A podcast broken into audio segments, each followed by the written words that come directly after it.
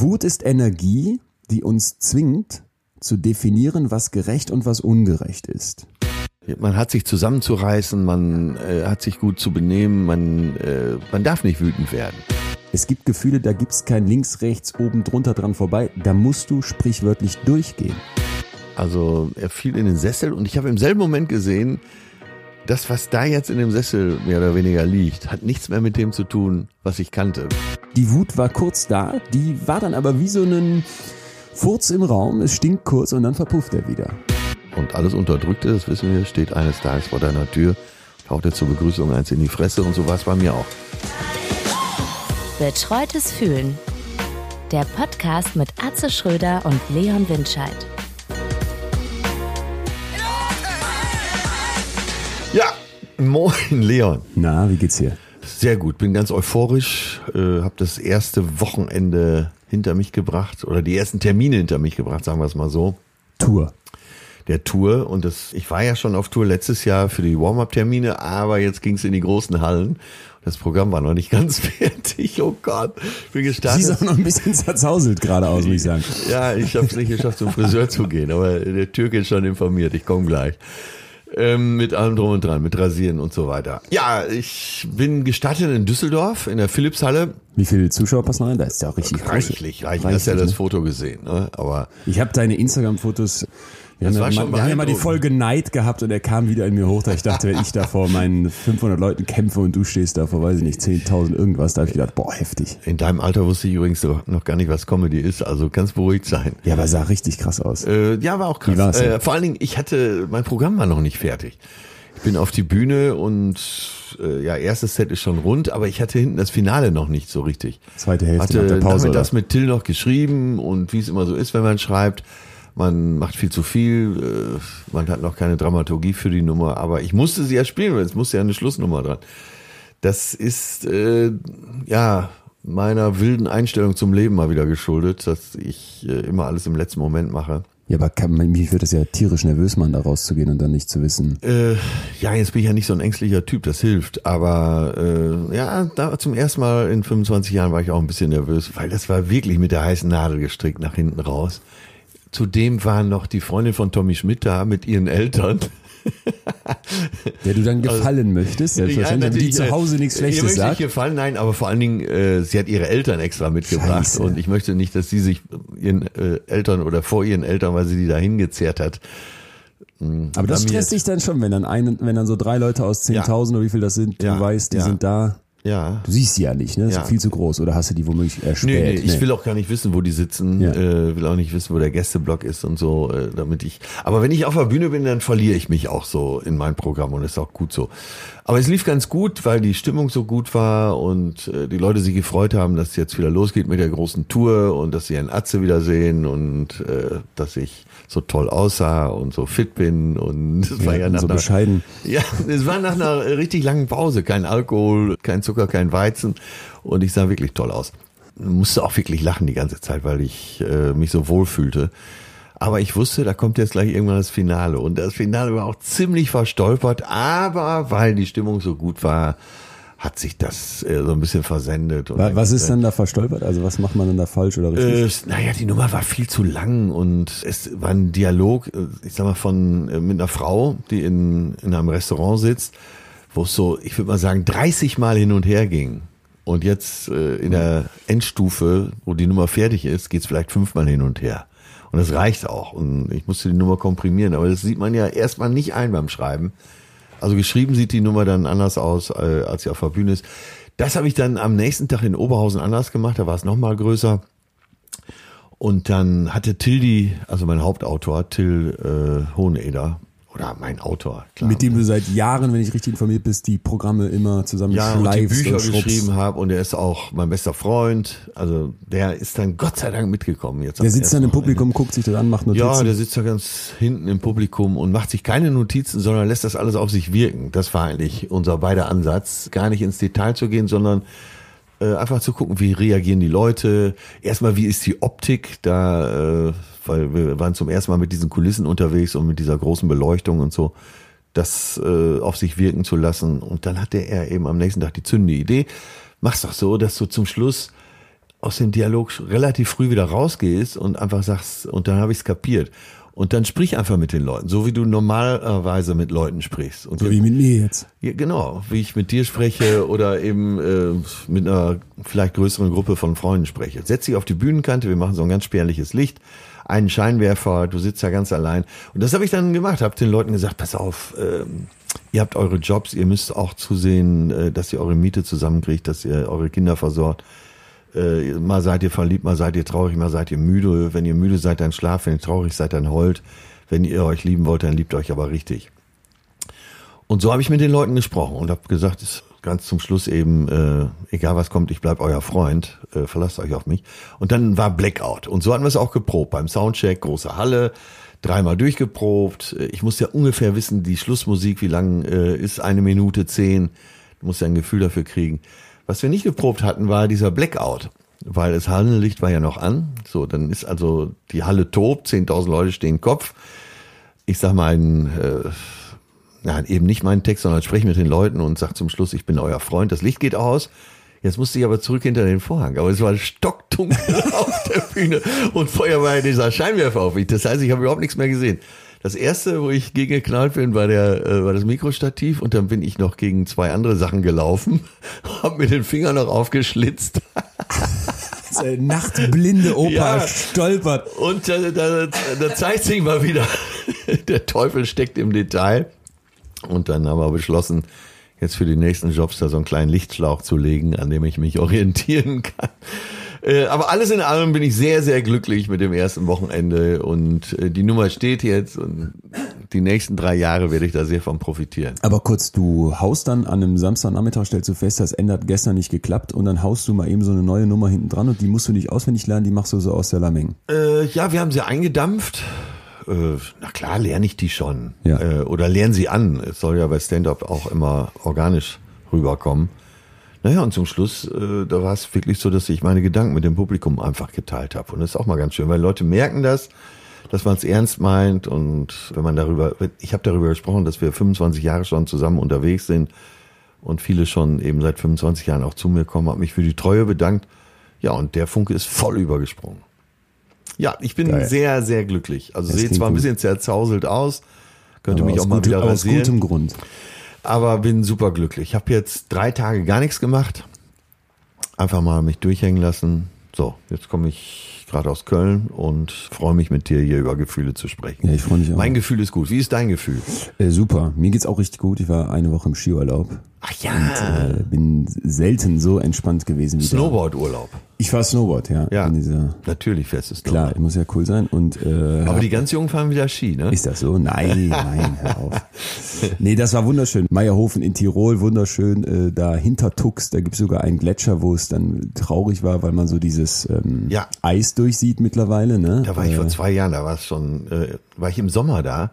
Und, und äh, da decken sie das schon ab mit Planen. Genau, die lagen da überall rum, die Planen. Dann sage ich zu einem von diesem, äh, ich bin ja immer an allem neugierig und interessiert, sage ich zu einem von diesen Liftbetreibern, was das denn für riesenhafte blaue Fässer wären, die er da immer auf so einem Wagen in der Gondel mit hochfährt. Dann sagt er mir, das wäre Wasser für die hungrigen Mammuts, die sie hier hätten. Ich denke, was will der mir erzählen? Ne? Ja. Was für ein Wasser? Dann meint er, für die roten Mammuts. Dann dachte ich, ach, der meint die Pistenbullis. Dann sage ich, wie Kühlwasser oder sowas? Und dann guckt er mich an, als wäre ich total Banane. Dann meint der, nee Mann, das ist Diesel, aber das sagen wir natürlich nicht. Wir erzählen allen, dass das Wasser wäre. Ah. Und dann fiel mir wieder auf. Das ist ja, ist ja so ein bisschen der Zeitgeist. Du kannst ja nichts mehr machen eigentlich, ohne dich immer zu fragen, ist das hier noch irgendwie umweltvertretbar, dass du jetzt auf einem Gletscher Snowboard fährst, wo die im Sommer die Planen drauf packen und dann im Winter mit den Dieseldingern das Teil schrubben, ne? Das ist schon... Ja, wäre ein äh, eigener Podcast mit äh, fünfunddreißig Folgen, nee, mit äh, dreißig Jahre Folgen. Aber ich habe es jetzt so genommen, wie unsere Welt gerade auch so ist, man nimmt so vieles so hin und deswegen war es dann für mich äh, eine total entspannte Zeit, war auch allerdings überfällig. Also das musste jetzt sein, nach dem ganzen turbulenten Start in dieses Jahr, äh, dann mal zu sagen, jetzt Seele... baumeln lassen und Kaiserschmarrn essen, das war geil. Jetzt bin ich wieder hier und äh, mich erreichen aber schon im Urlaub, und das muss ich dir unbedingt noch erzählen, ich weiß nicht, wie es dir da ging, auf meinen Kanälen äh, unglaublich viele Rückmeldungen zu diesen beiden Fernwehfolgen. Also ja, wir haben total viele Leute geschrieben. Äh, Roos hat mir erstmal geschrieben, was mich sehr gefreut hatte, fand es total geil. Dann haben mir ganz viele Leute ja, alle, geschrieben. Äh, alle persisch äh, Ja, ja, aber nicht äh, nur. Auch so Leute, äh, die Roos, damit nichts zu tun haben. Die, haben die Freundin von äh, Micky Beisenherz ist ja auch Perserin. Und die hat sich sehr gefreut, die hat mir geschrieben und meinte, das wäre so eine tolle, oder wären zwei schöne Folgen gewesen. Vor allen Dingen natürlich die zweite, wo du wirklich im Iran unterwegs bist. Ja, bei mir haben sich auch sehr viele Perser gemeldet. Nee, bei mir aber eben auch noch Leute drumherum, und auch so, was ich besonders spannend fand, war eben Leute, die erstmal nichts damit zu tun hatten. Eben keine Perser, Leute, die jetzt nicht gesagt haben, auch Mittlerer Osten hat mich immer schon mal interessiert, sondern wirklich welche, wo dann scheinbar das Fernweh entfacht wurde. Und das fand ich, das ist, das ist doch geil, dafür macht man es doch gerne. Ja, in der ersten Folge ging es ja mehr um Fernweh, in der zweiten eben mehr um den Iran. Ja, kam sehr gut an, aber nichtsdestotrotz äh, wollen wir ja der äh, psychologische Gefühlspodcast bleiben, und deswegen... Richtig. Und da haben wir, das muss ich auch mal kurz, äh, werte Hörerschaft, rückmelden, sehr viele Vorschläge bekommen für Gefühle. Zum Beispiel Henrik hat geschrieben, er findet es unglaublich spannend, wenn wir mal eine Folge zum Thema Selbstdarstellung machen würden und warum Leute so ihr Leben auf Instagram posten. Okay, das fand ja. ich gut, ne? Ja. Cornelia hat sich Ekel gewünscht, Franka Arroganz, Dettis Doodles ist hier der Username, hat sich Reue gewünscht, und der Kollege Schiesel Wiesel hat uns fünf Sterne bei iTunes gegeben, was mich auch sehr gefreut hat, und hat direkt zwanzig Themen vorgeschlagen, da kann man mal reingucken. Mein Mein Favorit davon war Hass, und äh, ich finde, Hass passt so ein bisschen, das werden wir vielleicht heute hier und da mal anschneiden, zum Thema äh, deines Wunsches für die heutige Folge, nämlich Wut. Wut, ja. Wut, Wut, der Ausraster. Ich heute Morgen, äh, ich freue mich, dass wir Wut heute machen, und das äh, da lassen wir uns jetzt auch nicht mehr von abbringen, weil du hast dich vorbereitet, das sehe ich in deinen Augen.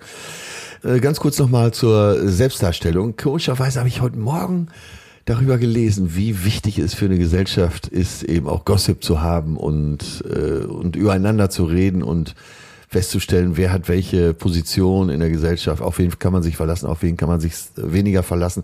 Passt dazu, werden wir demnächst nochmal richtig fundiert angehen, aber ich hielt das mittlerweile auch alles für völlig überflüssig, aber es scheint eben doch auch elementar für den Gesamtzusammenhalt der Gesellschaft zu sein, dass man na, übereinander redet, und dazu gehört wahrscheinlich eben Facebook, Twitter und äh, Instagram auch. Und vielleicht auch so ein bisschen Selbstdarstellung. Dieses, wie ich mich nach außen präsentiere. Ja, ja. ja, doch. Das stimmt. Ich denke auch immer, man hat so den ersten Impuls, dass man denkt, es ist alles Schwachsinn und überflüssig und narzisstisch, aber äh, es kommt ja irgendwo her. Ne? Und ich bin immer ganz großer Gegner davon, bei so Dingen, die so scheinbar tief in uns verwurzelt sind, wo jeder mitmachen ja, muss und wo es so ja. schwerfällt, sich zu entziehen, einfach pauschal zu sagen, ist schlecht. Genau, aber es, es geht um Positionierung, es geht um Standortbestimmung in der Gesellschaft, wo man sich befindet und wer sich woanders eben positioniert. Aber da, darüber reden wir später. Mal. Wut, dein Wunschthema. Heute geht's um ein ganz elementares Gefühl, die Wut, die oft eben raus muss, sich aufstaut, teilweise geächtet ist gesellschaftlich. Auf der anderen Seite, da wirst du mir jetzt recht geben oder nicht, aber wahrscheinlich auch fürs Überleben wichtig ist. Ja. Sag mal was. Total, aber erstmal, nee, du musst erst noch was sagen, weil das war ja dein Wunschthema, und ich habe dich jetzt ja in unseren bisherigen Folgen immer mal wieder so erlebt, dass du so Ausraster berichtet hast, so Wutausbrüche kann man es ja nennen, ne? Und da wird mich interessieren, warum, warum, warum wolltest du Wut machen? Ist das sowas, wo du sagst, da haderst du mit dir, oder? Äh, hadere ich nicht, aber manchmal wundere ich mich über mich selbst, äh, mit abnehmender Tendenz, Gott sei Dank, aber ich war als Kind extrem jähzornig. Meine Schwester verstand es meisterlich, mich absolut auf die Palme zu treiben. Sie hat heute noch eine Narbe im Rücken von einer Bisswunde, die ich ihr als kleiner Bruder mal zugefügt habe. Und immer wieder äh, platzte mir der Kragen. Ansonsten bin ich ein sehr umgänglicher, äh, friedfertiger Mensch, der für alles Verständnis Hammer. Hat. Aber wenn mir der Kragen platzt, dann ist wirklich alles zu spät. Das ist deswegen perfekt, wo du es gerade sagst, fällt mir auf, dass ich das Gegenteil war. Ich war quasi die Schwester bei meinem Bruder und mir. Die, du bist der Ältere, die, ne? Ich bin der Ältere, und ja. ich habe meinen Bruder mal, das erinnere ich mich, so provoziert, dass der seinen Trip-Trap Stuhl genommen hat, kennst du diese Holzstäbe mit diesen Zwischenstreben, ja. äh, und den in meine Tür geschmissen hat, die ich im letzten Moment zumachte, und dann war die komplette Tür zerbrochen. Er bekam den ganzen Ärger, aber ich war eigentlich das Arschloch, das ihn so lange provoziert hatte, bis er ausgerastet ist. Und, und da warst du glücklich. Äh, da war ich ekelhaft glücklich. Und äh, wir haben jetzt an Weihnachten mit meinen Eltern so alte Familienvideos angeguckt, und da gibt es eine Szene, und da kannst du ja nichts mehr schönreden, wenn du es auf Video siehst. Ich ja. sitze an, in Köln auf einem Spielplatz ganz oben an der metallenen Rutsche als erstes Kind, und hinter mir ist eine gesamte Schlange, und meine Mutter filmt, wie ich jetzt rutschen soll, aber ich rutsche nicht. Ich provoziere die gesamte Schlange hinter mir. Und dann ruft irgendwann ein Junge hinter mir in diesem leicht Kölner Gesang, warum rutscht der Junge nicht? Und meine Mutter sofort zurück, ja, das weiß ich auch nicht, Leon, warum rutschst du nicht? Und ich bleibe wie klein Arsch da sitzen, genieße ja, diese Macht, und, um alle zu provozieren. Scheiße. Dann nimmt irgendwann ein Vater sein Kind und setzt das vor mir auf die Rutsche und lässt das vor mir runterrutschen, weil ich, ich kleiner Kotzbrocken da sitze und, und irgendwie Wut vielleicht, auslöse. Vielleicht ja, verstehen wir beide uns deshalb so gut, weil äh, diese erlernten Muster äh, greifen. Ja. Das mag sein. Du als der Provokateur und ich als derjenige, der sich lange provozieren lässt und dann ausrastet. Irgendwann steche ich dich hier ab. Ich habe mich tatsächlich äh, vorbereitet, aber ganz unbewusst, weil ich ein Buch gelesen habe, über das ich äh, ganz äh, begeistert berichten muss. Und zwar Wut ist ein Geschenk von Arun Gandhi. Das ist der fünfte Enkel vom berühmten Oh. Gandhi, und der scheint Parallelen zu dir gehabt haben, weil der war so als Jugendlicher immer in Wutanfälle und Prügeleien verwickelt, der verbrachte seine Jugend in Südafrika, der hatte das große Problem, dass der nicht schwarz genug war für die schwarzen Kinder und nicht weiß genug für die Weißen und wurde dann immer gehänselt und auch verprügelt, ne? Und war da also eine Minderheit und ist dann immer ausgerastet, und irgendwann waren die Eltern so verzweifelt, dass die gesagt haben, du musst jetzt zum Großvater Gandhi. Sag mal, ist es denn, äh, gibt's denn Untersuchungen darüber, äh, welche Kinder, die Ältesten, die Mittleren, die Jüngsten, dann höheren Wutanteil hatten? Ah, nee, das weiß ich nicht. Wäre interessant, aber bei sowas bin ich auch immer ganz vorsichtig, weil die Varianz, also die Unterschiede, die in solchen Gruppen dann bestehen, äh, oft extrem hoch ist. Na, aber in dem Fall war es äh, eben dieser Junge, und die Eltern von ihm wissen sich dann mit zwölf Jahren, als er zwölf Jahre alt ist, nicht mehr zu helfen und schicken ihn also in den Ashram, das ist das, das Kloster im Prinzip in Zentralindien, äh, am Arsch der Heide. Und interessant, da sitzt, weil äh, Gandhi. Gandhi selber, Mahatma Gandhi, äh, war ja auch lange in Südafrika als Richtig. Anwalt tätig. Ja. Genau, und der ja. kannte dann wohl auch, das war interessant, diese naja, Unterdrückung, dieses Minderheitsein, und auch, und das fand ich spannend, als dann dieser Enkel bei ihm ankommt, das Erste, was er macht, ist, sich den zu nehmen und den ans Spinnrad zu setzen. Also Gandhi ist wohl immer morgens aufgestanden, hat eine Stunde gesponnen an so einem Spinnrad, und das schreibt der Arun Gandhi in seinem Buch, dass eben sein Bapuji, wie er ihn nennt, den Großvater, dass der das, äh, das Multitasking erfunden hat. Und der sagt halt, während wir uns unterhalten, können unsere Hände ja ruhig was anderes machen. Wo ich auch schon wieder so dachte, das ist wieder dieses Beruhigende, dieses Rituelle. Ja. Morgens eine Stunde am Spinnrad, dann hat er ein zweites Spinnrad besorgt und saß dann da mit seinem Enkel und hat meditativ eben erzählt. Auch, oder? Ja, genau, meditativ. Und so ging das dann hin und her. Und Gandhi erzählt dann eben auch ganz viel von von der eigenen Wut, ne? Und als dann dieser ähm, Enkel ihm halt sein Leid klagt, sagt er, ich bin froh, dass die Wut bei dir so viel auslösen kann, denn Wut ist etwas Gutes, ich werde andauernd wütend. Und da habe ich gedacht, Moment mal, das ist äh, kontraintuitiv, ne? Gandhi, Friedensnobelpreis, keine die reine Seele, keine Gewalt in der Revolution, und dann zu, von jemandem zu hören, Wut ist etwas Gutes, das fand ich erstmal spannend. Aber von den frühen Wegbegleitern von Gandhi äh, kennt man auch solche Geschichten, dass er sehr cholerisch sein konnte. Konnte, aber gerade am Anfang. Er war ja auch ein sehr eitler Mensch, als er noch Anwalt war. Und dieses, äh, sag mal, die zweite Lebenshälfte von Gandhi, äh, eben der Friedensbringer zu sein und der gewaltlose Widerstand und so, das war tatsächlich sein zweites Leben. Er war, ein, äh, hat er selber auch über sich gesagt, ein eitler Fatzke, als er noch als Anwalt in Südafrika gearbeitet hat. Und da sieht man mal, ne? Man kann seine Wut auch kanalisieren und überwinden. Aber äh, irgendwie muss es ja raus, und darum geht's ja, ne? Also Gandhi sagt dann, als dieser Junge sagt, ich habe dich halt eben noch nie wütend gesehen, was auch so erstmal meine Wahrnehmung war, ich wusste das nicht, dass der vorher auch schon so cholerisch sein konnte, was du gerade beschreibst. Das war mir nicht bekannt, ich habe das in dem Buch zum ersten Mal gelesen, stimmt aber, der hat auch gesagt, ich war da als Kind massiv aggressiv, der wurde mit dreizehn Jahren quasi zwangsverheiratet, wenn man so möchte, und ist dann komplett durchgedreht, hat die Braut aus dem Haus geschmissen, wo ich mir auch vorstelle, mit dreizehn ist das schon ein heftiger, heftiger Move alles. Er hat Geld geklaut für Zigaretten et cetera et cetera. Und sagt dann eben zu seinem, zu seinem Enkel, warum, warum, ist, warum sieht man ihn nicht wütend? Na, weil er gelernt hat, die Wut für das Gute zu nutzen. Und sagt dann, Wut ist für den Menschen wie Benzin für ein Auto. Sie treibt an, damit man weiterkommt an einen besseren Ort. Ah, okay, das merken wir uns schon mal. Also Wut äh, kann eben der Treibstoff sein. Und das Beste, den Lieblingssatz, den er dann in diesem Dialog, in dem Buch, der, der Enkel beschreibt das so alles, ich glaube das jetzt einfach mal. Den Lieblingssatz, den ich da gefunden habe, war dann, Wut ist Energie, die uns zwingt, zu definieren, was gerecht und was ungerecht ist. Ah, okay. Weißt ja. du, und das finde ich ist so ein ganz, ganz wichtiger Punkt, weil man... Dann wiederhol das bitte nochmal. Also, mal. Wut ist Energie, die uns zwingt, zu definieren, was gerecht und was ungerecht ist. Ja, ist dann aber auch sehr relativ. Ne? Das kann ja nur jeder für sich klar machen. Und was, ich, was, was du gerecht als un, oder ungerecht empfindest. Total. Und ich finde, da kommt doch die, die Macht eines Gefühls, einer Emotion mal so richtig zum Ausdruck. Weil eine, eine gefühlte Wahrnehmung wird, wird oft so als irrational dargestellt. Ne? Dass man so sagt, naja, deine Gefühle, das ist irgendwie eine Duselei, das kann in Gedichten vorkommen. Und der Mensch hat einen rationalen Hirnanteil und einen gefühlten Hirnanteil. Und der Gefühlte wird, finde ich, oft kleingeredet. Aber genau an diesem Satz, finde ich, merkt man, das stimmt nicht. Nichts passiert in diesem Leben, ohne dass du motiviert bist, dass sich irgendwas anschiebt, dass dich ja. irgendwas in eine Richtung drängt oder zwingt. Und da spielen die Gefühle halt eine ganz große Rolle. Und ich glaube, dass Wut dich dazu zwingt zu fühlen, Moment mal, wurde ich jetzt hier gerade unfair behandelt? Muss ich ausrasten? Und dann ist Wut ja etwas, etwas sehr Energetisches. Und ich glaube, das ist ein ganz, ganz wichtiger Punkt. So Wohin mit meine meiner Wut ist ein Buch, das habe ich vor fünfundzwanzig Jahren mal gelesen. Da kann ich jetzt, glaube ich, auch nicht mehr viel rauszitieren. Aber ich weiß nicht, ob es zu früh ist oder ob wir jetzt schon drüber sprechen sollten. Äh, wenn man, wenn man ständig Wut unterdrückt oder eine gewisse Wut, eine best- ganz bestimmte Wut lange unterdrückt, kann sowas in Depressionen enden, oder? Ja.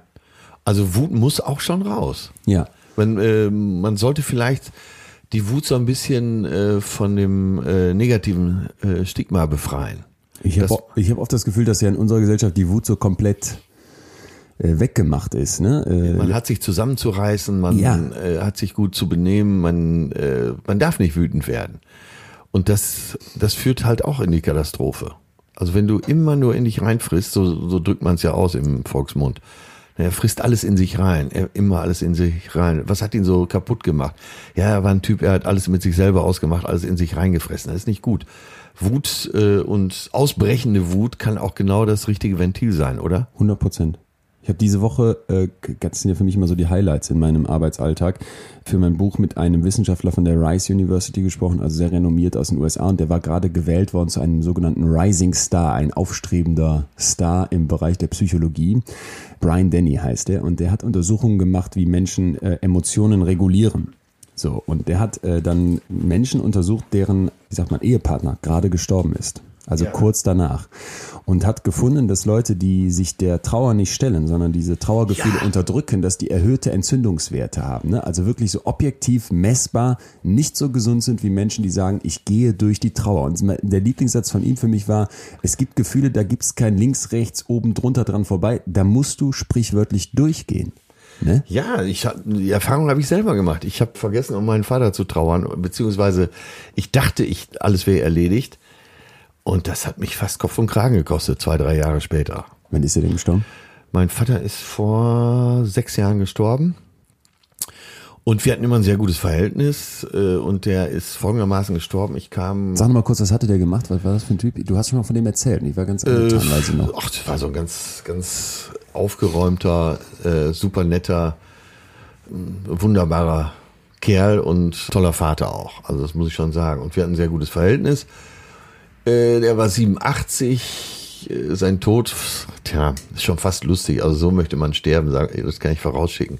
Also ich war zufällig da und dann, er war, aber wie gesagt, siebenundachtzig, war am Abend vorher noch äh, beim Friseur gewesen, war morgens, samstags morgens noch mit dem Fahrrad auf dem Markt gewesen, also auch noch einigermaßen fit und war zeitlebens sehr lebenslustig, ja. Als ich fünfzig wurde, hat er zu mir gesagt, Junge, nicht nervös werden, das Beste kommt noch.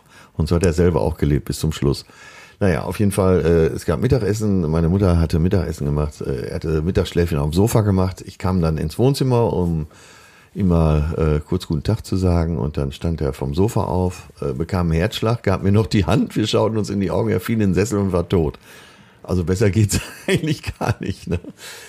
Äh, und, und was hast du dann gedacht in dem Moment oder gefühlt? Äh, das in war dem ganz, Moment? Äh, Ist ja nicht schockierend? Ja, es war eher so erleichternd. Also er fiel in den Sessel und ich habe im selben Moment gesehen, das, was da jetzt in dem Sessel mehr oder weniger liegt, hat nichts mehr mit dem zu tun, was ich kannte. Weil, also klingt jetzt so äh, esoterisch, aber ich hatte das Gefühl, die Seele war schon weg, war raus. Also es war nur noch die sterbliche Hülle, die da lag. Und äh, das führte mich halt zu der irrigen Annahme, dass wir uns voneinander verabschiedet hatten und dass ich nicht zu trauern brauche. Ja, und das kam zwei Jahre später ungefähr, kam das mal richtig wieder zurück. Weil er dir dann gefehlt hat, oder? Äh, er hat mir total gefehlt und wir, ich habe das, äh, klar hatten wir auch Konflikte miteinander, wie ja jeder mit seinen Eltern mal Konflikt hat und eben auch unterdrückte Konflikte. Und durch die fehlende Trauerarbeit hat sich das wohl noch weiter äh, nach hinten weggedrückt. Und alles Unterdrückte, das wissen wir, steht eines Tages vor deiner Tür, taucht dir zur Begrüßung eins in die Fresse und so war es bei mir auch. Und es kam wieder zurück.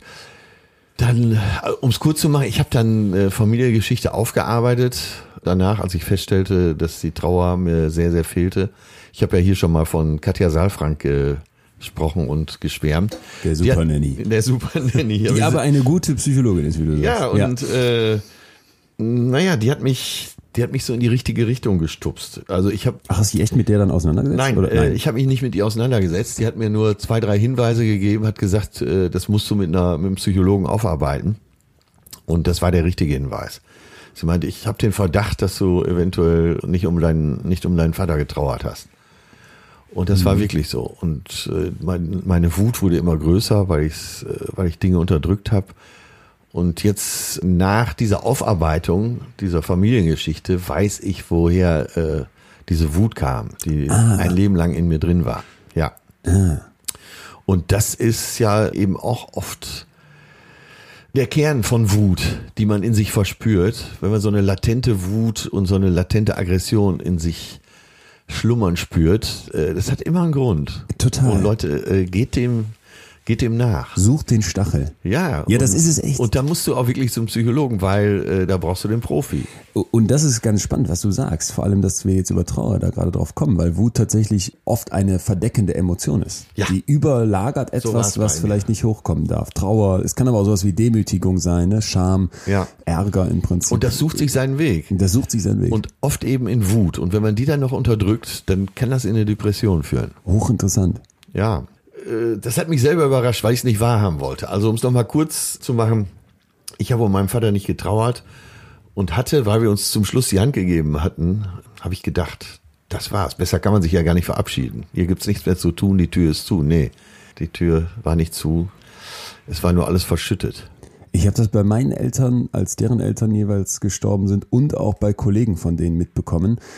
Ich glaube, das ist auch so ein bisschen dieses so, wenn man ein gewisses Alter erreicht hat, dass man dann sagt, ach, mit so Gefühlssachen, ne, da habe ich, da stehe ich drüber oder da bin ja. ich härter, da bin ich abgehärtet durchs Leben und dann gehe ich da nicht mehr drauf ein. Und das hatte ich bei all diesen Leuten das Gefühl, dass die das härter getroffen hat, als sie dachten, als ja. die Eltern gestorben sind. Obwohl sie dann mitten im Leben standen, Job, alles sicher, safe, gut gesettelt. Das beschreibt mich ganz gut, ja. Ja. Und äh, jetzt bin ich ja streng genommen tatsächlich schon über fünfzig, äh, auch nicht streng genommen. Ich sehe speziell bei Männern, die sich ja, die ja gerne mal den Harten geben und äh, habe ich alles nicht nötig, Psychologen sind alles nur Kurfuscher. Da, hat, da stellst du fest, um die fünfzig geht's meistens los bei Männern, dass die härtesten Brocken dann gar nicht mehr wissen, wo oben und unten ist. Äh, das ist schon interessant und ich mache eigentlich deshalb nur noch Comedy weiter, weil ich jetzt demnächst sehen will, wie... die ganzen jungen Komiker fünfzig werden und was dann so los ist. Gerade so. Bei Komikern. Wie du dann noch im Business bist. Ja, und äh, ja, bei den meisten Komikern ist ja äh, auch eine sehr traurige Seite dahinter. Das hast du, glaube ich, schon mal gesagt, ne? Dass ja, so diese ja. Künstlernaturen oft dann noch was dahinter haben. Ja, also wenn wenn man mit mehreren Komikern so an einer Hotelbar zusammensitzt, da kommen ja teilweise äh, sehr traurige Geschichten zutage. Ja, und das, also spätestens mit fünfzig klopft das alles an die Tür und das gucke ich mir an. Freust dich dann drauf, aus der Hängematte. Ja, ganz genau. Von, Von einem, der es schon hinter sich hat. Das ist der Orangerie an deinem Haus am See. Ich lasse mich ja auch äh, gerne benutzen, dass man äh, die linke und rechte Schulter, dass man sich bei mir ausweint. Also ich trainiere fleißig weiter, damit die Schulter auch stark bleibt. Auch emotional. Nee, aber ich finde das sehr, sehr spannend, dass du bei der Trauer gemerkt hast, zu sagen... Da ist äh, eine Wut draus entstanden, wenn man so möchte. Das ist ja wirklich ein Prozess, das einzusehen. Und da äh, ist für mich auch der Abschluss noch, das muss ich da hinterher schieben, dringend bei dem Gandhi-Buch gewesen, beziehungsweise bei dem Arun Gandhi, also der Enkel. Der hat dann von seinem Bapuji irgendwann empfohlen bekommen, sich eine Art Notizbuch ja. zuzulegen, hat dann noch einen Bleistift dazu geschenkt bekommen und die Aufgabe, er soll Tagebuch führen und immer dann notieren, wenn ihn etwas wütend macht, was ihn wütend macht. Und dann sagt Gandhi, die Idee ist jetzt nicht dabei, dass du den Dampf ablässt, ne, und dir da irgendwie die Seele auskotzt und nachher dich noch mehr im Recht fühlst, sondern dass du einen Abstand zu dir selbst gewinnst, um den Standpunkt des anderen oder was auch immer dich da wütend ja. macht, zu verstehen. Ne? Und er sagt dann, du willst die Ursache deiner Wut entdecken, denn nur wenn du die Ursache verstehst, dann kannst du das Problem lösen. Und ich glaube, das ist, ist noch so ein zentraler Gedanke beim Thema Wut, dass du halt sagen musst, ey, wo kommt sie her? Und erst wenn ich das begriffen habe, werde ich einen Umgang damit gewinnen.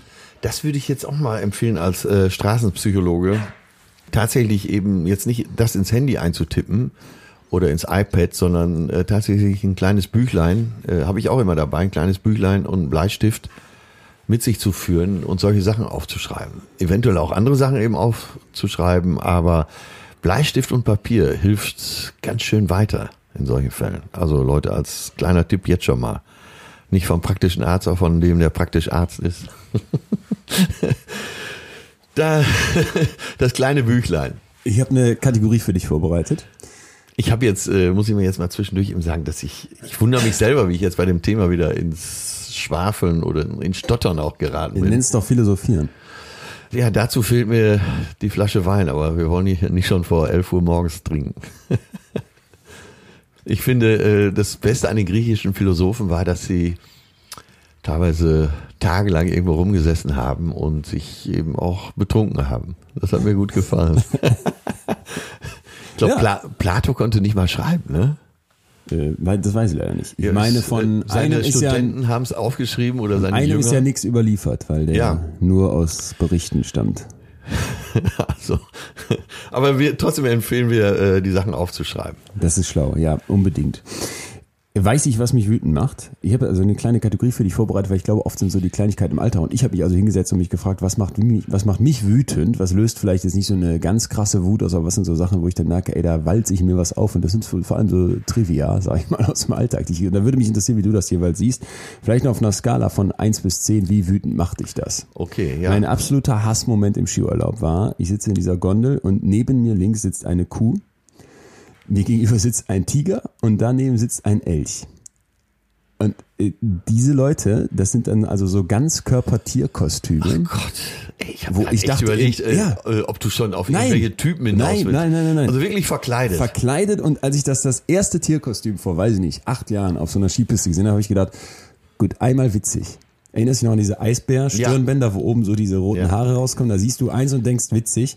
Aber Menschen, die das sechs Jahre, acht Jahre später noch für witzig halten, die machen nicht. Das hat mich stinksauer gemacht. Aber es war so, dass ich so dachte, ey Leute, ihr habt... Ja, aber Elch ist doch witzig. Nein, war null witzig, war stinksauer. Macht dich sowas nicht sauer, wenn du so Leute siehst, wo du denkst, so richtig voll idiotisch?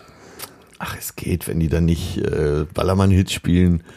dann halte ich das noch für einigermaßen okay. Sag mal so, wenn die richtig gute Snowboarder sind oder richtig gute Skifahrer, dann finde ich es gut. Das, das hat mich immer beeindruckt. Am meisten hat mich aber beeindruckt, wenn Leute auf der Piste gar keine Skiklamotten anhaben. Also schon Skischuhe, ja.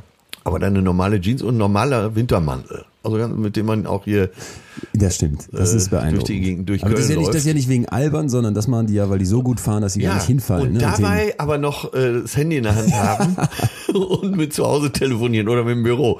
Das hat mir immer imponiert. Und dann auch nicht eine Skibrille, sondern eine ganz normale, schicke italienische Sonnenbrille. Und natürlich kein Helm, sondern so ein filziges, kleines Stirnband oder ein Hut ja, oder was. Weil, ja, habe ich weil, auch gesehen. Weil sie legen sich einfach nicht auf die Fresse. Ne? Ja, genau. Das kann, da kann eine schwarze Piste vereist sein, die fahren da runter und telefonieren nochmal eben mit ihrem Büro. Das hat mich, das fand ich immer erstrebenswert, habe ich dann später auch so gemacht. Also Menschen im Tierkostüm auf der Piste kriegt von dir eine Zahl? Äh, ach, da bin ich lässig. Okay. E-Roller? Uh, oh, oh, oh, oh. Äh, ja, aber macht mich auch nicht sauer. Nee? Finde ich äh, absolut sinnlos halt. Also ursprünglich war der Gedanke oder vielleicht auch nur der Slogan, E-Roller ist für die letzte Meile. Ja. Also du fährst mit der U-Bahn äh, zu deiner Station, hast dann eben noch die, eine Meile bis zu Hause, nimmst deinen E-Roller und fährst dahin. Aber da frage ich mich immer, warum? Du kannst auch dahin laufen. Erstmal ist es gefährlich, weil äh, die stehen ja mal zu zweit, zu dritt, zu viert teilweise da drauf, teilweise auch mit Kind. Das Kind äh, meistens auch Kopf oder zumindest die Zähne in Lenkerhöhe, damit auch wirklich, äh, wenn was passiert, das komplette Esszimmer raus ist. Und der Kiefer gebrochen. Also diese E-Roller, das ist das, also wenn du gezweifelt hast, dass die Welt äh, vielleicht doch nicht so dumm ist, vergiss das alles. An den E-Rollern siehst du, dass die Welt, komplette Welt irre geworden ist. Leon, ich sage dir, ja. Dieses Land ist auf dem Weg in die Hölle und die E-Roller sind der Beweis. Geil. Aber es macht mich nicht sauer, ich schüttel nur den Kopf. Nämlich machen Leute wie du sauer, die E-Roller verteufeln. Und zwar mal massiv aggressiv und deswegen habe ich es auch eigentlich aufgenommen, weil ich das überall sehe. So. Ja, wo, was soll nee. das E? Ja, Roller, e wegen ja, Elektro. Aber das E. Ja, wolltest du jetzt Tretroller aufstellen oder was meinst du? Ja. Okay, gut, fände ich auch besser. Also es gibt ja aber in Berlin zum Beispiel... an der Stelle auch noch Energie verbrauchen? Fein, okay. Ich bin, bei, ich bin bei dir, von mir aus... Äh, Kindersklaven äh, arbeiten lassen. Fahrräder wären noch besser, aber bei mir in Berlin, da gibt es Fahrräder, E-Roller, dann gibt es ja auch so richtige Fahrräder, Vespas. Wunderbar, ich bin der, der größte Fan. Da regen sich die Leute auch drüber auf, weil die dann die ganze Straße vollstellen mit Fahrrädern. Und das macht mich sauer, weil ich sage, ey Leute, guckt euch mal unsere Innenstädte an. Ich fahre zum Beispiel öfters mal so zwei, drei Kilometer, nicht die letzte Meile, sondern ein bisschen mehr sogar, mit dem E-Roller, irgendwie, weil ich kurz zum Bahnhof muss, wo ich früher, äh, weil, weil irgendwie ein Termin war, dann kurz mit dem Taxi gefahren wäre. Aber wenn ich zwei Kilometer Fahrrad fahre, dann bin ich komplett verschwitzt. Dann, wenn ich zum Termin muss und ich weiß, ja, ich darf da nicht stinken. Und? Nein. Ja, und der Bürgermeister von Münster, Markus Lewe, ja, ist das beste Vorbild. Wirklich. Der fährt nur Fahrrad. Der fährt nur Fahrrad zu wichtigen Sitzungen. Es kann in Strömen gießen. Der hat der aber zum Beispiel auch eine Glatze. Entsprechende Kleidung. Ich ja, zwei so Kilometer Fahrrad gefahren bin, sehe ich aus wie eine Vogelscheuche. Also ach Quatsch, wenn du, äh, wenn du so im Wetlook irgendwo reinkommst, da laufen den ersten Frauen schon Tränen der Rührung an den Schenkeln. Nein, nein, ich muss mich, ich muss mich wirklich aufregen, weil wenn es diese E-Roller auch nicht gegeben hätte, dann hätte es wieder geheißen, Deutschland macht da nicht mit bei dir. Es gibt es ja in, gibt's in fast allen Ländern, vor allem in Großstädten. Es, nein, es, aber guck doch mal. Wie kann man denn in sowas, E-Roller ist... Wenn ich morgen käme und ich würde dir sagen, es darf, darf kein Auto mehr durch eine Stadt fahren, dann würdest du, würdest du sauer werden. Nee. Doch. Nein. Okay, dann aber nein. ganz viele andere nein. von mir aus. Nein, ich habe gar kein Auto mehr. Viele andere, sag ich. Viele andere. Ja, so, okay. Da, denn, äh, das macht die, mich sauer. Wir haben die so Innenstädte komplett, komplett, wenn du mal überlegst, äh, vor fünfzig, sechzig Jahren, wie viele Autos standen da so. Mein Vater hat mir letztens ja. ein Foto von sich aus der Jugend gezeigt, aus der Straße. Da standen zweieinhalb Autos auf einer riesenhaften Straße. Ja.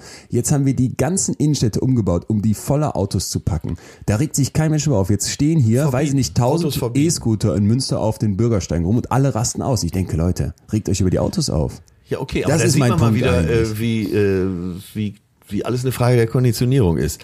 Aber das, das macht mich wahnsinnig. Klar, natürlich, autofreie Städte, ganz klar. Ich habe gar kein Auto mehr. Ich brauche keins. Und wenn ich eins brauche, kann ich immer noch so ein Drive Now oder sowas ja. nehmen oder ein Taxi. Taxi ist ja auch eine wunderbare Erfindung. Man steigt ein, nennt sein Fahrziel und wird dorthin gebracht. Also besser geht's doch nicht. Aber Fahrrad, ich bitte dich, Fahrrad ist das Beste, das wusste schon Mao. Fahrrad ist das beste Fortbewegungsmittel der Welt. Bin ich bei dir, aber und? Wenn der Autofahrer statt die zweieinhalb Kilometer zum Paketshop jetzt mit so einem Tierroller fährt, dann sage ich, ist es besser, wenn du das machst, als Auto zu fahren. Und ich unterstelle, dass sich das äh, durchsetzen wird und dann zumindest weniger Auto gefahren wird. Ja, das ist eh eine Hypothese. Halt. Das, das eh stört, stört mich, also wirklich. Jetzt gerne äh, Tee. Das gibt's doch alles gar nicht. Du kommst aus Münster, aus der Fahrradstadt wahrscheinlich in Europa. Es ist doch Wahnsinn. Du kannst doch alles mit dem Fahrrad machen. Du bist doch in der Stadt sogar noch schneller. Du bist in Berlin sogar schneller mit dem Fahrrad. Das ist doch, also, und es hält noch fit. Es gibt überhaupt keinen Grund für ein Auto. Und was passiert? Leute kaufen sich S U Vs. Noch nie wurden so viele äh, dicke Autos angemeldet. Ach, das ist Wahnsinn, ey. Eine Million. Ja. Sind gerade zugelassen. Boah, okay, mit, mit also den heutigen S U Vs äh, hätten die Russen eine Chance gegen Hitlers Panzer gehabt. Also E-Roller kriegen von dir eine, eine, eine von eins bis zehn, wie wütend macht dich das? Ist ja auch noch so im entspannten, fast entspannten Bereich. Du bist ausgeglichen, ja, als aber ich dachte. Die, äh, ich dachte, so Kleinigkeiten würde ich auch auf die Palme bringen. Also was mich auf die Palme bringt bei E-Rollern, dass es sie gibt, ja. äh, dass die Gesetze dahingehend geändert wurden und äh, dass sie überhaupt hergestellt werden, halte ich für wirklich einen Beweis von absoluter Dummheit. Okay, bei mir sind es die Gegner von E-Rollern, die ich äh, für, für all das halte, was du gerade aufgezählt hast. Nicht, nicht gern zu streng. Nächster Punkt, wenn du in Hundescheiße trittst? Oh, zehn. Zehn, ne? Das ja. ist auch bei mir auch zehn. Also, wenn man schon so ein Pfiffi hat, ich bin ein Hundeliebhaber, total. Mag Hunde sehr, sehr, sehr. Aber wenn die irgendwo hinkacken, dann hat man es auch wegzumachen. Ich trete in Berlin permanent in Hundescheiß. Da muss ich sagen, da sind die echt noch... in einer anderen Zeit. Da ist alles voller Hundescheiße. Alles. Ja, in Berlin... Äh, ist auch einfach allen egal. Ist auch wirklich alles, allen alles egal. Da kämpft ja jeder für sich. Also ja, Berlin ist auch schon so ein bisschen ein kleiner Vorbote des Untergangs. Meine Fresse, ich bin gerne in Berlin, aber äh, so drei Tage, da muss ich auch wieder weg. Capital Bra? Äh, ach, ganz okay. Macht dich nicht wütend? Gibt es ja Leute, die rasten da aus bei so Sachen wie... Ja, Hilfe. Aber das, äh, das ist, glaube ich, Selbsthass, der da zutage tritt. Das glaube ich auch. Sowas kann man doch existieren ja, das lassen. Ich auch. Das und ich auch äh, eine Version von Sherry, Sherry Lady zu machen, wo man schmunzelt und fast schon mitsingt, äh, nö, das riecht mich so kein bisschen auf. Finde ich eher süß. Ja, dachte ich auch. Ja. Ich muss auch sagen... Ich habe den jetzt ein bisschen rausgepickt, weil er gerade so extrem erfolgreich ist für dieses ganze Autotune-Deutschrap-Ding. Und ich muss auch sagen, kann man noch existieren lassen. Genau, genau wie du sagst, das ist schön. Ja, perfekt. So ist ja von der Straße weg. Er liegt uns nicht mehr auf der Tasche. Okay, letzter, letzter kleiner, kleiner Stachel so im Alltag. Schade. Äh, ich ich habe noch, da mache ich noch einen Zusatz. Äh, grüne Paprika? Grüne Paprika? Uff, ach, ist mir relativ Ey, nee, warum? Warum gibt's das? Keine, warum warum, warum, das? Das warum ich, ist im Paprikamix eine grüne Paprika? Das wollte ich gerade sagen. Ja, das weißt du die Antwort. Äh, ist mir Hupe, aber warum gibt's das? Wahrscheinlich, Ey. damit die Farbkombination stimmt da in dieser Dreierkombination. Ich habe noch nie jemanden gehört, der gesagt hat, geil, die grüne Paprika. Äh, gefüllte Paprika, sind die meistens rot oder eher grün? Verspricht man sich eigentlich auch eine, viel zu viel von, von äh, gefüllter Paprika. Eigentlich ist es eine Frikadelle in der Paprika. So, da die Paprika meistens grün ist und nach nichts schmeckt, ist es nur eine Frikadelle. Hier wird die Welt erklärt. Letzter Punkt dann. Äh, äh, Menschen, was, du wolltest wissen, ob mich das wütend macht? Nein. Nein? Menschen, die China sagen? Da tobe ich vor Wut. Ja, ne? Ja, China. Ja. Ich finde beim Beispiel China-Kohl wird klar, dass das falsch sein muss. Ja. Weil das ist ja offensichtlich unterschiedlich. Ich mache mich stinksauer. Klaus ja, Kleber, letztens noch gehört, die oh, Chinesen... Da machst du aber jetzt ein Fass auf. Zum Beispiel äh, die Sportreporter sagen ja. äh, in ihren in allen möglichen Sendungen, natürlich im Doppelpass am meisten, das ist äh, harter Tobak. Und wenn ich so eine Redensart falsch höre, dann... Und es hat ist mittlerweile hat sich das so... verselbstständigt, dass fast alle harter Tobak. Ganz kurz, starker Tobak muss man ja, sagen. Natürlich. Ja, natürlich. Die Geschichte ist ja, der Teufel zieht, fragt den Jäger, was hast denn du da in der Hand? Und der Jäger sagt, ja, das ist eine Pfeife. Der Teufel äh, nimmt die äh, Flinte, also die Läufe in den Mund und der Jäger drückt ab. Und der Teufel sagt, oh, das ist aber starker Tobak. Ne, und harter Tobak ergibt überhaupt macht keinen Sinn, Sinn, ihr Penner. Okay, das macht dich dann sauer. Vor Wut. Das waren so Kleinigkeiten, aber was sind denn so größere Sachen, wo du sagst, aktuell noch, da rastest äh, du aus? Also das, ich finde ja, wir müssen uns, wenn wir jetzt sagen, die wichtige Frage ist, was macht mich wütend, dann ist für mich tatsächlich so, wenn ich an so Kleinigkeiten mal ansetze, die sind jetzt vielleicht ein bisschen, naja, trivial gewesen, aber was sind denn so wirklich Sachen, wo du sagst, da Ausraster, erkennst äh, du Wut bei dir? Ich stehe im Stau. Da ist meine Zündschnur echt kurz, da raste ich aus. Ich habe ähm, heute Abend spiele ich in Braunschweig und vor vier oder fünf Jahren ähm, sind wir früh losgefahren, weil es so ein bisschen nach Schnee aussah. Es fing dann auch richtig an zu schneien. Wir brauchen normalerweise so zweieinhalb, drei Stunden bis nach Braunschweig. Wir sind, glaube ich, sechs Stunden vorher losgefahren und trotzdem nicht dahin gekommen. Um sieben Uhr dachte ich noch, wir packen's. Da waren wir so Höhe Bad Oeynhausen auf der A zwei. Zwei Stunden später waren wir immer noch Bad Oeynhausen. Und dann war klar, ja, das, das klappt nicht mehr. Und die Leute, da saßen siebentausend Leute in der Halle und haben mich gehasst. Weil du, weil, nicht, weil du nicht da warst, oder wie? Weil um einundzwanzig Uhr musste ich, wir standen immer, um einundzwanzig Uhr immer noch Bad Oeynhausen. Und äh, dann müssten wir anrufen und sagen, wir schaffen es nicht, nichts zu machen. Scheiße. Äh, ja, ja, ich wurde dann übelst beschimpft, äh, zu Recht. Die haben alle gesagt, ja, da muss man halt eher losfahren, aber wenn du schon sechs Stunden vorher los wärst, dann rechnest du ja nicht okay. damit. Äh, das ist eigentlich okay. Die Nummer hat mich auch fünfzig Mille gekostet. Ernsthaft? Ja. Wie ja ich musste alles bezahlen. Ich musste die Produktion bezahlen, musste die Hallenmiete bezahlen. Äh, V W-Halle ist eine große Halle.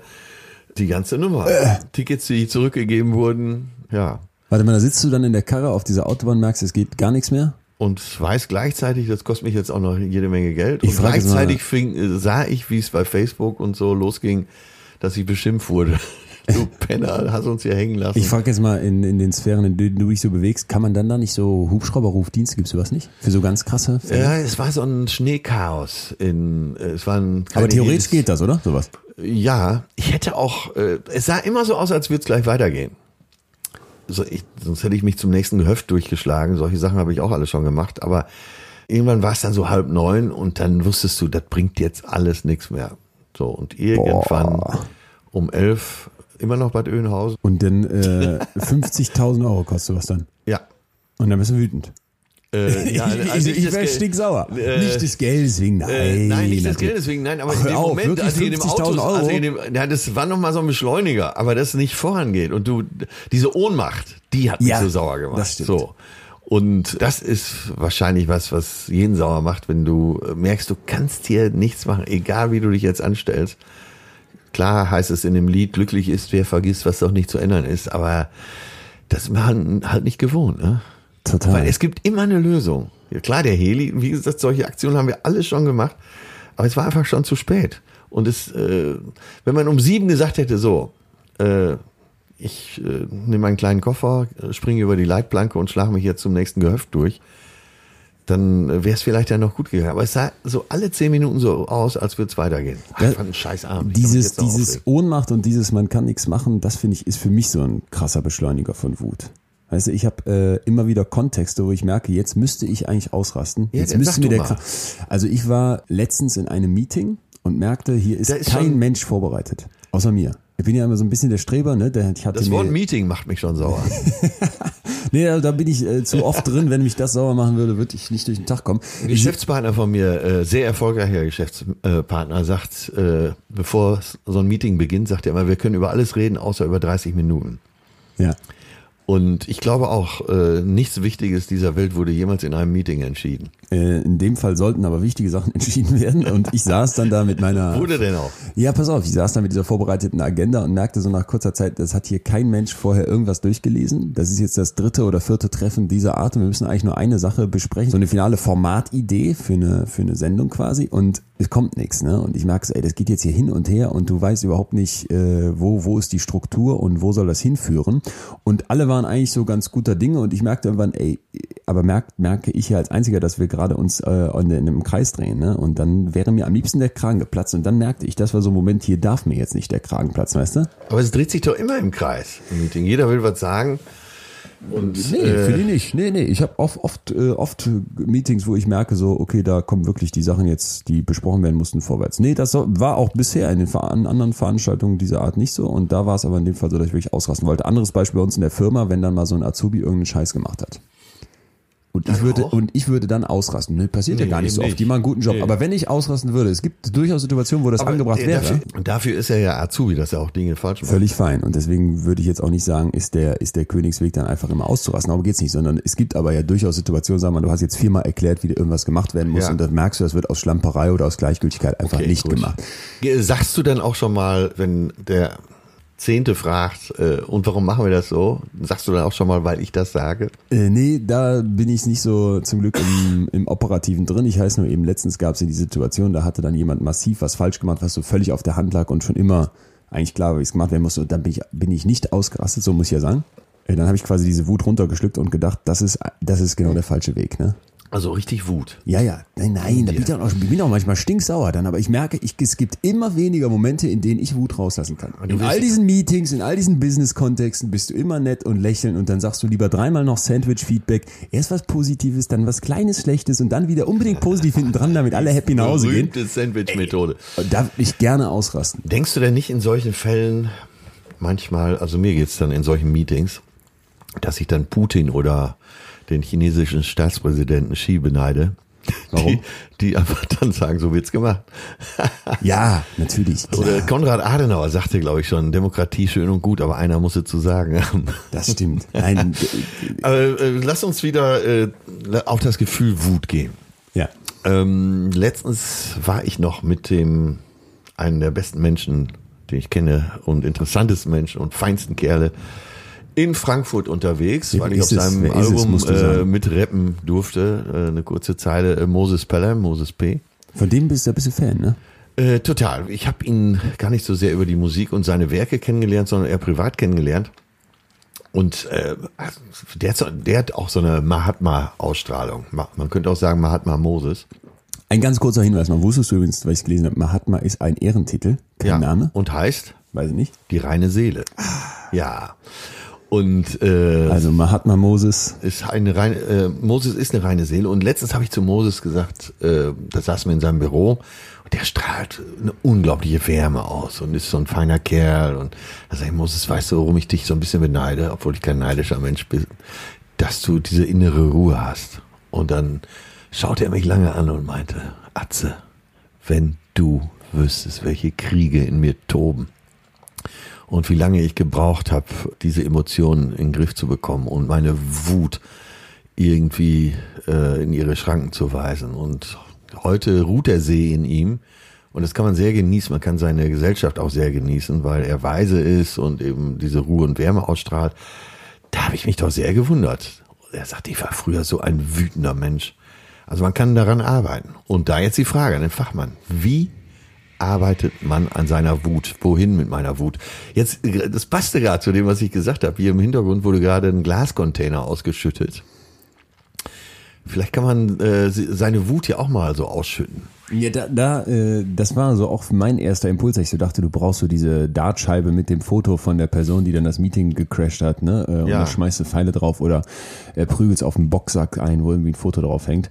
Und das äh, nennt man im Prinzip Katharsis, also dieses äh, Rauslassen, dieses, ne, sie, sich so von der Seele äh, schreien. Und da ist das eine Methode äh, in der ja, Psychologie? Pass auf, interessanterweise wird das angenommen, aber alles, was ich äh, weiß, vom Stand der Wissenschaft, der sich ja gerne mal ändert und wo vieles noch gerade bei den Emotionen doch sehr neu ist, also gerade seit dreißig Jahren erforscht, so nach dem Motto. Alles, was ich dazu gefunden habe, zu diesem Wut rauslassen und Sachen kaputt schlagen, ist nein, das ist schlecht. Es gibt in Berlin solche äh, sogenannten, äh, wie hieß das, glaube ich, Crash Rooms oder sowas. Da mietest du dir ein ganzes Zimmer und das ist dann komplett eingerichtet. Dann kriegst du eine Axt und kannst das kaputt schlagen für hundertneunundsiebzig Euro. Aber was hilft? Äh, es hilft nicht. Also das hilft nicht, weil, muss ich noch kurz ausführen, eine Theorie war, was das Problem dabei sein könnte. Also man hat gefunden, dass Leute, die dieses Wut rauslassen, indem die auf den Boxsack hauen oder irgendwie anders ausrasten dürfen, dass die äh, danach eher noch wütender sind, noch aggressiver werden. Und eine Theorie dahinter ist, dass es ein sogenanntes ähm, Körperfeedback gibt, wenn du so möchtest. Äh, der Körper ist mit der Psyche viel enger verbunden, als viele Leute glauben. Also diese Trennung, dieser dualistische Gedanke, hier ist mein Kopf, da ist der Körper das und das ist so der Rest. Das westliche Denken ist sehr ja. falsch. Kannst du dir so vorstellen, du haust jetzt auf diesen Boxsack drauf, rastest aus, dann merkt dein Körper, beziehungsweise dann merkt dein Geist über deinen Körper, hey, da ist viel Aggression, ich muss stinkwütend werden. Verstehst du, was ich meine? Ja. Also das äh, ja, ja. spiegelt also sich die so Rückkopplung zurück, sozusagen. So eine Rückkopplungsschleife, dass das wieder da hochkommt. Und äh, das funktioniert wohl überhaupt nicht. Also da müssen was ist denn mit Joggen, Ausdauersport? Es gibt nichts, gar nichts an einem psychischen Problem, wo ich bisher irgendwann mal gefunden hätte oder von irgendeinem Praktiker oder von irgendeinem Wissenschaftler gehört hätte, dass Sport nicht helfen würde. Also Bewegung ist pauschal gut.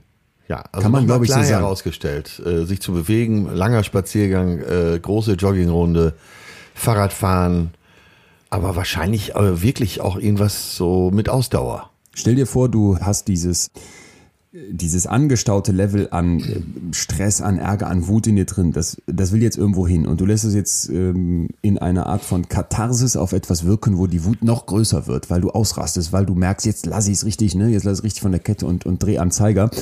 Dann ist das was ganz anderes, als wenn du sagst, ich gehe jetzt fünf Kilometer um den, um den See. Ja. Ne? Weil das einfach deinen Körper und Geist wieder zusammenbringt Hat durch die, auch die was Bewegung. Meditatives. Hat was Meditatives. Man genau. kann nichts dagegen tun, ja. Nichtsdestotrotz gibt es eben auch Untersuchungen, die sich gefragt haben, es gibt im Prinzip drei Arten, mit Wut umzugehen, zum Beispiel rauslassen, unterdrücken und beruhigen. Das muss ich jetzt sagen. Äh ja, äh, dann möchte ich mal direkt reinpreschen. Du kennst doch die Situation, wo dann, äh, also einer riecht sich so ein bisschen auf und die anderen sagen, ey, komm mal runter, fahr mal achtzig. Alter, ne, jetzt riech dich doch nicht auf. Äh, ist weltweit irgendein Fall bekannt, wo das geholfen hätte? Nee, das macht, das macht einen ja noch saurer. Ja. Das macht einen ja noch. Ey, Alter, noch. Was ist denn los mit dir? Jetzt, komm doch mal runter. Riech dich ja. jetzt nicht auf. Was ist denn los mit dir? Weißt du, wozu das gut passt zu unserer Folge, dieses ja. passiv-aggressive? Weißt du, also seit, seit unserer, da habe ich übrigens auch sehr viel Feedback drauf bekommen auf passive Aggression. Und seitdem fällt es mir auch viel mehr auf. Ne? Auch Wahnsinn. An mir selber, wo ich. Das war bei mir genauso. Ich ging da raus und dachte, ey, Scheiße. Das hat da viele war, Leute erreicht, inklusive uns beide. Da warst du doch wieder passiv-aggressiv. Und das ist genau so ein Ding. Da ist jemand, der rastet aus. Und vielleicht auch das nochmal klarstellen. Was ist denn das unglaublich Positive an Wut? Wir haben ja eben schon gesagt, Wut zwingt mich zu definieren, was ist gerecht, was ist ungerecht. Ne? Hat ja. sich der Azubi falsch verhalten? War das ungerecht, wie der sich gegenüber dem restlichen Team und so verhalten hat? Dann ist Wut eine gute, eine gute Messlatte für mich, weil Wut unglaublich klar macht, ne? Ich hab, wie, wie ist der Stand gerade.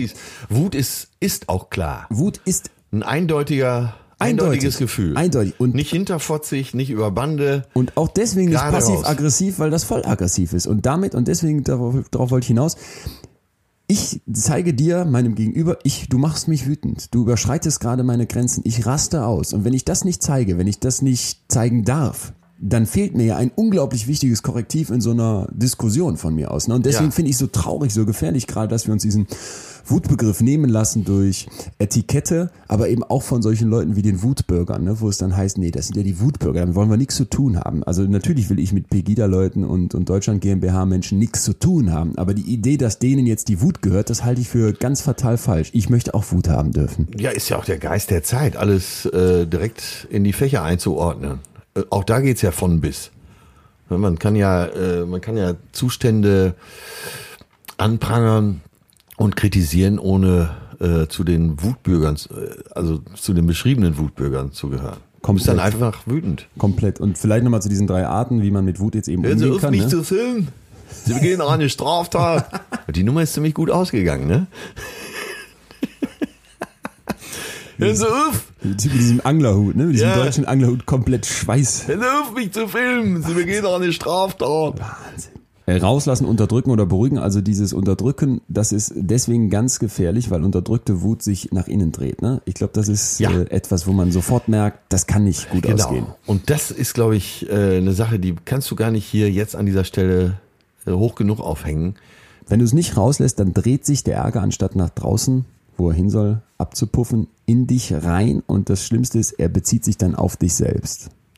Du fängst an, dich selber zu hassen. Du zermarterst dich im schlimmsten Fall selber an der Wut. Ne? Es ist so ein bisschen wie äh, eine heiße Kohle in der Hand halten wollen, statt die irgendwie loszuwerden. Und deswegen muss das ganz klare Fazit an der Stelle sein, Wut rauslassen, und jetzt ist ja im Prinzip die Frage, wie. Ne? Also dieses Ausrassende, dieses... Heiraten. Fantastisch. Super. Ja, das war jetzt der Comedy-Anteil hier. Nee, ist gut. Ne? Ist gut. Ja, das ist ja dein Part. Ich habe ich ich hab, ich hab mich dann natürlich wie immer wissenschaftlich informiert und habe dann Kolleginnen und Kollegen gefunden, die dann so Sachen raushauen wie bis zehn zählen, aus dem Raum gehen und tief Luft holen. Und da bin Erzähl ich mal bis zehn, Junge. Ey, nee, da bin ich wieder gen- massiv aggressiv geworden und weiß ja. auch, dass das äh, so dieses, das ist so dieses, dieses Brigitte-Psychologie-Ding. Wenn man dann nämlich mal einfach sich ein bisschen mehr damit auseinandersetzt, merkt man sofort, äh, A, wissen wir alle aus der Praxis, funktioniert nicht. Und B, ist es wieder genau das Falsche, denn die Wut hat wie alle Emotionen eine wichtige Funktion. Ja. Dieses rote Linie aufzeigen, dieses in einer Diskussion klar machen, da ist etwas zu, zu weit gegangen, und deswegen ganz wichtig, wenn mich etwas wütend macht, dann muss mein Gegenüber diese Emotion noch spüren, solange sie heiß ist. Ne? Es ist ja auch ein Fehler, jetzt sind wir durch mich, weil ich den Gag nicht auslassen wollte, natürlich auf Paare gekommen. Worauf ich hinaus will ist, wenn man wütend ist, auch als Paar, man kann ruhig streiten. Und es gibt äh, genug Familien, in denen Streit auf jeden Fall vermieden wird. Ich halte das für einen Riesenfehler, wenn alles so unter den Teppich der Harmonie gekehrt wird. Das Ding geht irgendwann schief. Also äh, Streit ist gut. Ich glaube auch.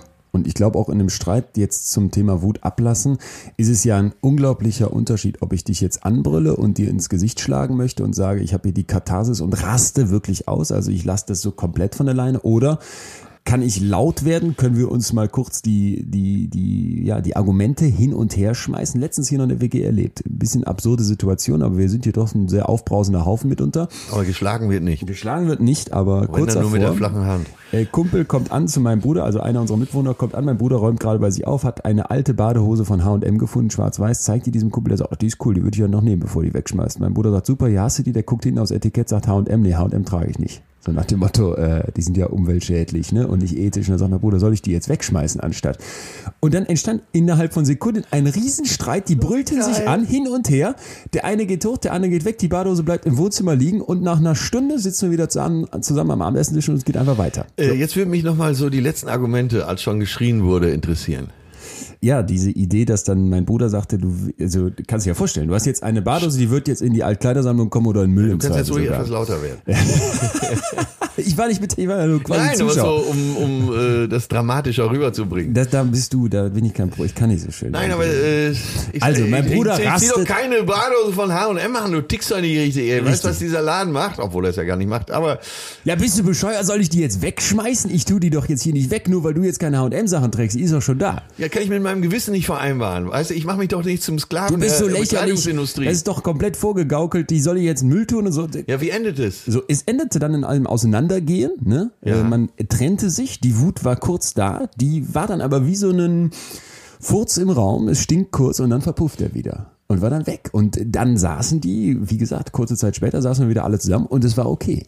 Und wenn ich mir jetzt vorstelle, der eine hätte jetzt einfach das, ist jetzt eine kleine, ist ja jetzt eine ja, kleine Geschichte, gut. aber da hätte jetzt einer gesagt, ich fress das, ich, ist mir jetzt egal, dass du da so einen Schwachsinn laberst. Und ich bin natürlich auf der Seite dessen, der sagt, äh, hör mal, die Hose schmeißen wir jetzt nicht weg. Die ist ja jetzt da. Dass die irgendwann mal gekauft wurde, man keine sie. Sachen bei H und M kaufen soll, von mir aus. Äh, aber naja, jedenfalls. Was übrigens auch gar nicht stimmt. Aber genau, kann man ja auch so pauschal schon ja. nicht sagen. So, das war eine, quasi eine, eine Art sehr...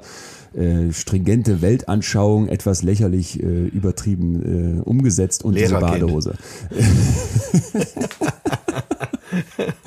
Nee, und da dachte ich so, okay, dieses kurze Anschreien, dieses den Konflikt äh, jetzt nicht mit, ne, man darf nicht ausrasten, man darf nicht wütend werden, die Wut wird eben nicht reingefressen, weil ich sie nicht zeigen darf, äh, aber eben auch mit Maß im Sinne von, ich musste jetzt keine reinhauen und es fallen jetzt keine Schimpfwörter, weil man weiß, man behält sich so natürlich den gewissen Respekt, weil man sich auch kennt, weil man befreundet ist und ich glaube, das ist der Punkt. Das ist der Punkt, genau das ist der Punkt und zwar in jede Richtung, äh, eben auch jetzt der Tipp für Paare, äh, streitet euch herzhaft, von mir aus schreit euch auch an, von Schlagen würde ich dringend abraten, aber es muss ja raus.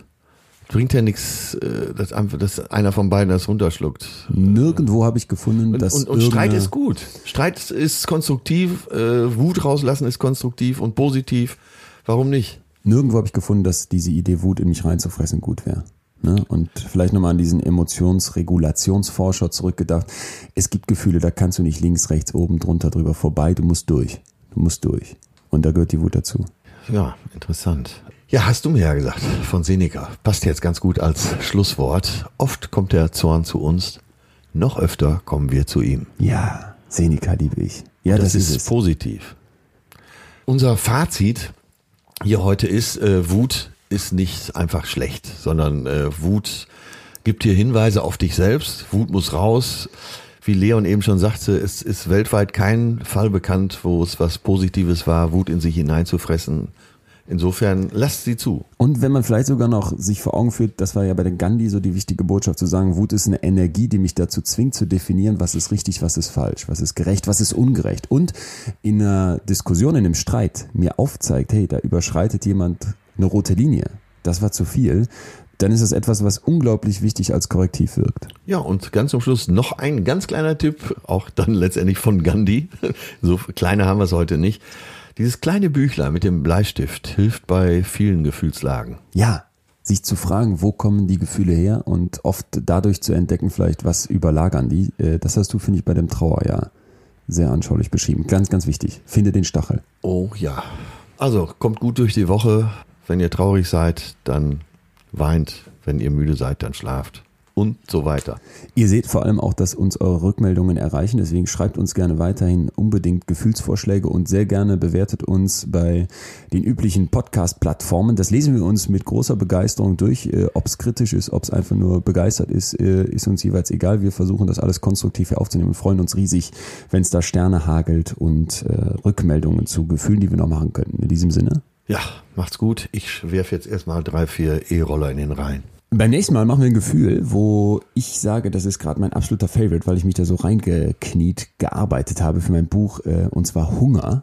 äh, ja, und da, da denkt man erstmal vielleicht, das ist so was Simples, ne? Die ja. Energie im Körper ist so runter. Hab ich gerade als erstes gedacht, na ja, komm, Hunger. Die Energie im Körper ist runter, ich brauche jetzt was zu essen und das ist so auch die Vorstellung, die in ganz vielen, sowohl medizinischen als auch biologischen, als auch psychologischen Sachbüchern noch vorherrscht, aber die komplett falsch ist. Hunger funktioniert völlig anders. Da bin ich hoch interessiert, weil ich mich immer frage, selbst die intelligentesten Menschen äh, schaffen es teilweise nicht, äh, ihr Gewicht in den Griff zu kriegen. Ja. Weil sie Wir werden Hunger immer fetter. Jedes auf Leben, amerikanische Kind auf, ist zu fett. Auf Essen, auf alles haben. Und ja, ich freue mich drauf. Wird bestimmt sehr interessant. Hunger nächste Woche und wie man das äh, bei vielen Menschen kaputte Gefühl wieder hinbekommt. Das war Betreutes Fühlen, der Podcast mit Atze Schröder und Leon Windscheid. Jetzt abonnieren auf Spotify, Deezer, iTunes und überall, wo es Podcasts gibt.